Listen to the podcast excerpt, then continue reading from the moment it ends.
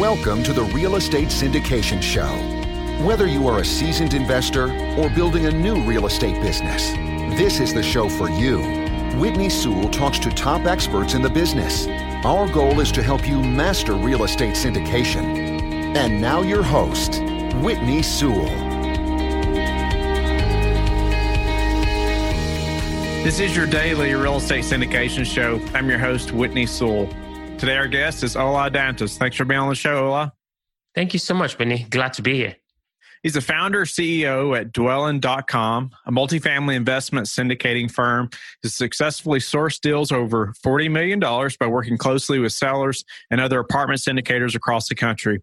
He continues to exceed investor returns and build upon his success in the multifamily investing space. Thanks for being, again for being on the show and uh, give the listeners a little more about your background and, and uh, why you're in this business we call real estate syndication. Yeah, thank you so much, Minnie. So, um, you know, really funny story. I've been doing this for you know quite some time now, but how I get started was really, really um, funny. So I like to talk about it. Um, a friend of mine from the UK, you know, where where I've lived, um, basically called me um, one day and said, "Hey, you know, can you meet me in Dubai for a meeting, right, for a quick mastermind?" Um, so I was like, "Okay," and I did what you know every smart and wise man does. I asked my wife. I said, "Hey, you know, a friend of mine just called me and he's like, can I jump on the plane um, to Dubai to meet him?" And she was like, um, "Absolutely not. Uh, why would you do that? Why do you guys just um, FaceTime or Skype? You know, why go all the way there?" And you know, long story short, I was on a plane to Dubai to meet my friend, and we spent about three, four days um, predominantly in a hotel room, kind of going back and forth with his business. His business was obviously real estate, and uh, you know, in London, and he was obviously in Dubai meeting some investors. So during our time together, I realized that oh my goodness, like he's doing really well. He's making you know quite a good chunk of money, and I was like, I could be doing this in the United States. So I learned a ton. Um, I was really excited. I jumped back on the plane, got back to the United States, and started doing some reading, some researching. Um, you know, obviously found out BiggerPockets, and then from the podcast, everybody kept talking about a book. You know that they read, and it was the same book. It was Rich Dad Poor Dad. So I was like, I gotta buy this book, right? Um, so I bought the book, read the book, and you know, I'll just stop there. As you say, the rest is history. But I think the reason I brought this story up is as people start their journey or before they start their journey, they have to understand there should be a level of risk that you're willing to take in life to get to where you're supposed to be, right?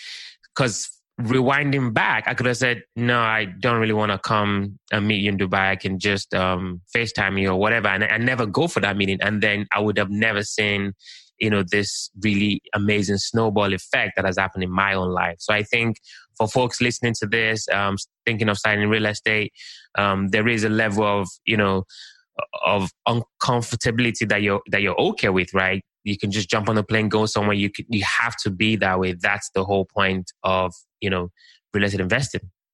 Hmm. that's that's so interesting too. And in in you didn't you didn't give us all the details there. I know you you you said one important thing was that you asked your wife, right?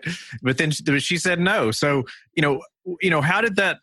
I guess how did you get her on board? I know there's listeners that are in those same shoes, right? And and uh, I can speak from that. Just you know, thankfully my spouse is on board and very supportive, and and it's been key. You know, because obviously you're putting in lots of hours, and it affects the whole family. But uh, you know how how how did you how did that play out? Yeah, that's a fantastic question. So the, the other piece I didn't I didn't mention was I prayed about it.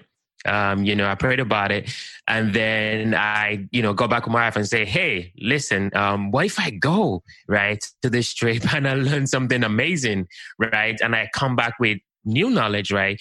Because what happens is when we get out of uni, uh, you know, college, as you call it in the, in the United States, is we stop learning, right? I mean, yeah, you pick up a book here and there, our brain tries to tell us we know everything. So then we stop to learn, we stop to read, we stop to seek out new information.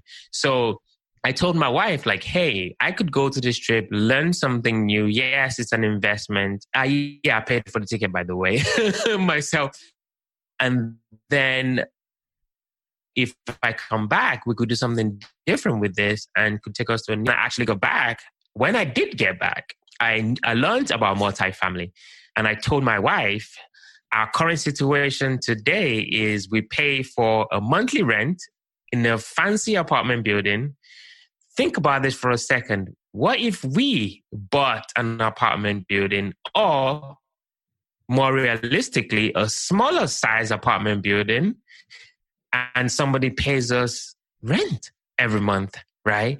Imagine that. So we don't pay anything. We live in the house maybe free or, com- or almost completely free. Somebody actually pays us money to use our space. And she's like, hmm, I like that. Well, that came from the Dubai trip. so it's really like connecting the initial vision, you know, in our in our marriage essentially. You have to have a vision for your marriage and and where is this marriage going into? You know, where is this family going into? What are our values? What are our vision? So I think connecting, you know, the initial um, risk, which was me traveling away to learn about this new thing, and then when you get back to actually show the strategy, connect the tactics, and make your idea, in this case, real estate investing, make it practical, not only to yourself, but to your wife, and most importantly, to your family. Hmm. So, why don't you elaborate on just uh, get how you got started and and how you pushed through all those uh, those doubting fears and you know all that stuff that was really holding you back. But now, you know, now you, you took that risk and and how you were okay with taking that risk. You, you talked about a little bit, but let's elaborate on. You, you made a decision. You, you know, what was your mindset? How did you get that straight? And uh, you know, help the listener to work through those at the same time right now. I think that's an amazing question, right? That is such a good question. So there are a variety of ways we can mitigate risks in our. Right? One, you know, the really obvious one is that you just basically learn so much about this, you know, topic that you're trying to get into. In this case, it's real estate investing. So I learned a lot, right? I knew a lot. So I got comfortable in terms of you know what I'm trying to get myself into. So that was the very very first thing I did. You know, I read all the books, I listened to all the podcasts I could, I spoke to people that I heard on podcasts, reached out. Um, you know, one of those people is Joe Fairless, an amazing guy. You know, then he became my coach. So I read, I got a coach, I spoke to different people.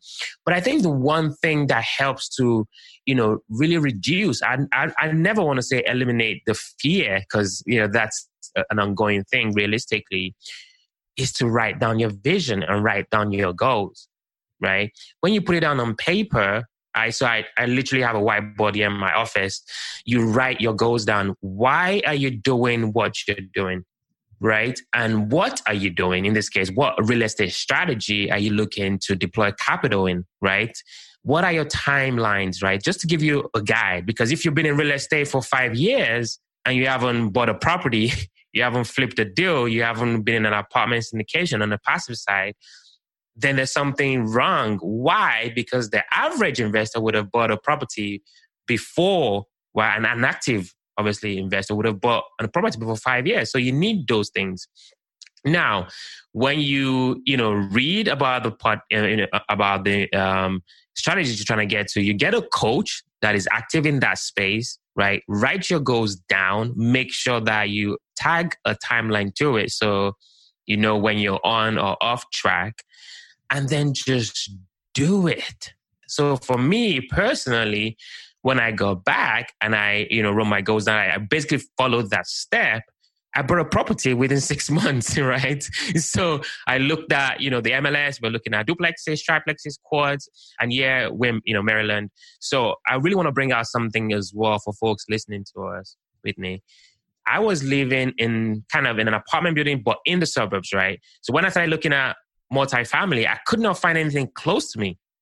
So we had to leave the comfort of our fancy apartment where we could always get parking. We could just drive down to the grocery store to move into the city where we could never find parking.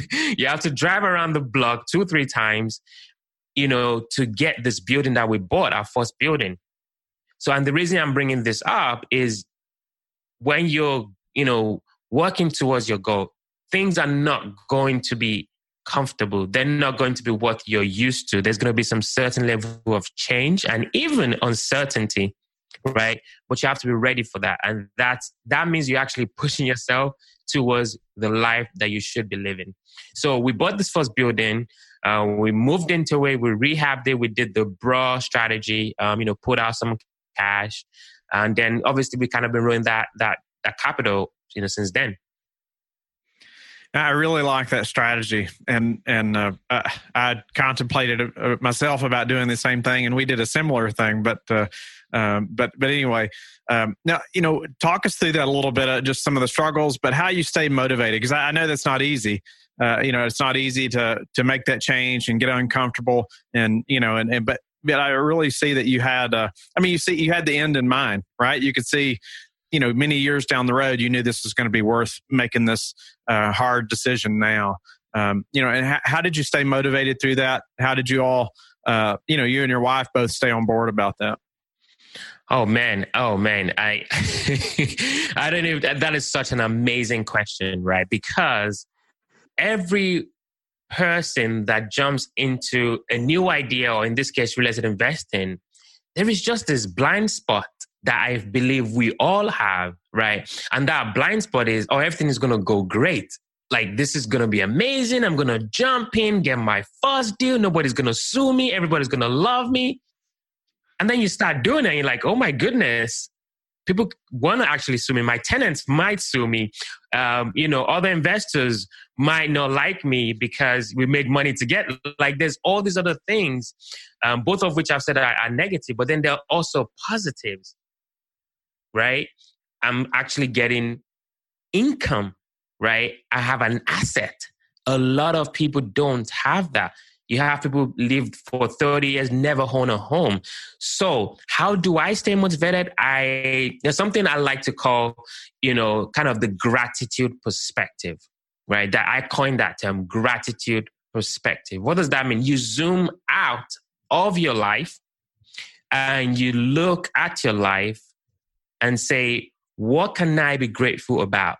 Right? What can I be grateful about in all of this situation? I don't care. It could be your coffee from McDonald's that morning and it tasted amazing. It could be the deal that you got because so much on the negativity of your current circumstances, right? So when you zoom out, you look, you have this helicopter view of your life that fuels your motivation constantly because you are going to be disappointed. You are going to face those tough days that you're going to question yourself. Like, why am, sorry, why am I doing this? No, remind, oh yeah, the goals I wrote down is on my board. That's why I'm doing it. That's why I'm doing it. Right. Mm. But that's the second thing I was going to talk about, right? Those goals that you wrote down is also going to fuel your motivation to keep you going, to just keep you through those tough, sometimes dark days, actually, um, because entrepreneurship can be lonely, right? So you have to make sure that you're constantly getting fueled up through the two things I've mentioned, you know, constantly. Because if you don't, if you don't have gratitude, you quickly get into a, a, a space that you don't want to be. If you don't remember the goals that you wrote down, you can get you know, just I don't want to do this again. There's a reason why a lot of people don't actually do their deals. Like when I go to meetups and people have been going there for years, they've never done a deal. They're, they're not terrible people. There's, there's, there are just reasons why. So you have to make sure you don't fall in that trap. Right. And, and last thing I do is I, I, I pray, right? The matter be for everybody. And, but I pray, right? So those are what keeps me going. And that's frankly what has contributed largely to, to my, you know, relative success. What's been the the hardest part of the of the syndication process for you? Oh man, that's oh man, that is such a good question too. So you know, you jump in this game, you pick up the phone, you know, you go through the process of you know reaching out to brokers. Obviously, you need to find deal, and then you need to find capital, right? So I'm like, well, I'll, I'll, go with the deal, right? So you call all the brokers and say, hi, I'm blah, blah, blah. I want, you know, I'm looking at this particular market. I've seen that you're pretty active. I mean, I have a, had a whole script laid out, right? Um, but what I didn't know is I had to jump through a few hoops. Well, one, the broker has to pick up your call, right? But they're really busy people. They're always out on the road for the most part, right? So then getting them to pick up your call and then getting them to call you back and then making sure that you as a syndicator follow up, right? what is most important is not even making the initial call is the follow-up that's how you build relationship over time with with brokers right so for me I struggled with that, right? I, I, I, couldn't get brokers to, to listen to me. Um, I had meetings, you know, with a few brokers and, you know, they probably think, well, this, you look relatively young. Like you haven't done 5,000 units like Grant Cardone. Like I'd rather give this deal to this guy that is proven. So the way I overcame that was I started to build processes um, and systems to help me go directly to the sellers right? So i jumped above you know the brokers and i just reached out to sellers right? And i just basically called sellers and say hey you know i give them the script and say i want to come take a, you know take, take a look at your building. So for me in the beginning it was very very very difficult um, to get brokers to listen to me. Hmm. and now they're calling me all the time so uh, give us a, a, process or a system uh, maybe just one thing that, that you you've learned you put in place to to start finding those deals or talking to sellers directly. Great question. So what we do now is a mixture of you know we have a mailing list that you know we basically target um, you know owners that are basically held uh, you know, an asset for maybe 30 years, right? So we're anticipating that maybe they're towards the retirement or maybe they're just tired and they're looking to cash out. Um, you know, some of them do have, I mean, I spoke to an owner that, you know, wants to sell us a 505 portfolio over seven properties and he's at that for more than 25 years. So he's getting done. He's thinking of just retiring to Florida and he wants to offload that to us. So that's one way, you know, that we basically use. We, we use a mailing list. We target those guys and we send a, a mail out to them. And then obviously when they call in, we, you know, co- continue the conversation. Another way is through access to public records. So we scrub the internet for data and then we try as much as we can to get telephone numbers for sellers and just reach out to them directly. Nice. What's the number one thing that's contributed to your success? Oh man, that I was not expecting. I think for me is persistency, right? Um, you got to understand that, you know, like for example, when I call sellers and they tell me, you know, I don't want to sell or don't call me again, where'd you get this number or whatever, you know, you start to personalize the world, right? I don't you know they they don't hate me they don't know me they just maybe i call them at the wrong time or for whatever reason they didn't want to talk to me. So i i don't let that rejection that rejection you know make me all dejected. Like oh you know i'm so unlucky. I you know no i don't i just keep going. It's just to the next number onto the next person onto the next seller. And then with that process of kind of elimination i know i'm going to get through to that one person and we do um, get to that one person that's like, you know what, I've been thinking of selling my property this year. Yeah, I will send you our P&L. I'll send you the T12. I'll send you the rent roll. And it's just, you know, it's, it's almost like magic. So for me, it's just that constant persistence, right? Day in and day out. What's a way that you've recently improved your business that we could all apply to ours? So I think for me, it's not so much the business, it's more of me, but of course it translates to the business, right? Um, this is a big one. When you get into this game, there is just so many ways to make money in real estate. There's just, just so many strategies out there. So you sometimes get this shiny object syndrome, right? Even though I, I felt like I had this spirit of discernment and I just wanted to focus on multifamily, you know, I met a, a partner and he's like, we can flip houses, we can do this and do that. So then you kind of get a little bit derailed, right? And realistically, you lose time because your focus is now been shifted to something else, right? Of course, your brain is telling you, oh, you're balancing both balls in the head, but you're not because, you know, I was going to, you know, my projects in last year almost every day trying to get those projects going, you know, but then my my syndication side of my business was suffering.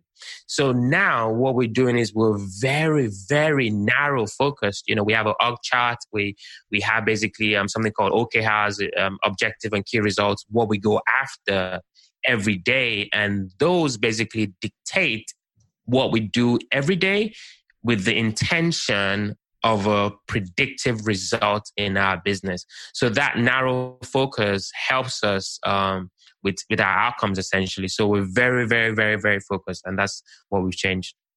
What are you excited about right now in your business? Oh man, I'm just so so excited with some of the the headwaves we made so far this year. You know, we've like I said, just about 40 million, um, you know, in, in, deals already, and we just keep getting um, calls. We keep speaking to sellers. We keep talking to other partners, capital partners. Um, we're working with a group out of Israel right now. So I'm just so thankful and just so thankful to God, and and um, it's just so much going on. I'm I'm just just thankful. Is there a need in your business right now that you'd like to let the listeners know about?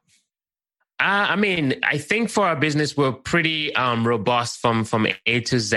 Um, you know, for the most part. However, we are constantly looking for folks who are, you know, looking to learn about the the business, uh, looking to, you know, maybe maybe they're, you know, thinking twice about the stock market and thinking at other options um, for them and they want to learn more about you know what the syndication business actually really means um, you know how they can get value from that and obviously we're always looking to add value um, to our clients um, so you know if you're out there and you just kind of want to learn more about what this thing is um, you know let us know and a lot tell the listeners how they can learn more about you and, and about uh, your podcast as well yeah, sure. Thank you. So, you know, um, Dwellynn is is a pretty um, an, an, interesting brand. That's what we're trying to build. As you can tell from the name, it sounds you know like a dwelling. Um, so we've we've got the podcast harm, we've got the investing harm, and then we've kind of got the you know kind of a, uh, it's a really focused market, right? We're, we're, we're looking at a specific segment of the population um, as well. So um, you know you can go on investwithola.com. You know that that you know link would take you directly to to our platform. So it's invest with Ola. So invest and then with ola.com. And also when you get to our site, you can take a look at our podcast as well. Feel free to, you know, check that out. And also feel free to just reach out. Just say, hey, you know, heard on you on Whitney's Podcast. I want to chat. I'm always, always, always um, willing you know, to talk to folks. Just give them, you know, a listening ear. Um, not so much to advise, but just to hear them out. Um, so if you're out there, you can hear my voice and you want to reach out. I'll be glad to have a, a, a conversation with you. Great. Thank, thank you so much for being on the show. I, I, really appreciate you just helping us think about how you got started and your mindset and why that's so important. Uh, I hope the listeners will reach out to you, and I hope they will also uh, go to uh, LifeBridge Capital and connect with me, but also our Facebook group. You know where you can see uh, future guests and you can leave questions and and uh, that you want me to ask on the show and connect with other people in the business, and and we can grow our businesses together. And we will talk to each of you tomorrow. Thank you for listening to the Real Estate Syndication Show, brought to you by LifeBridge Capital. LifeBridge Capital works with investors nationwide to invest in real estate, while also donating 50% of its profits to assist parents who are committing to adoption. LifeBridge Capital, making a difference, one investor and one child at a time.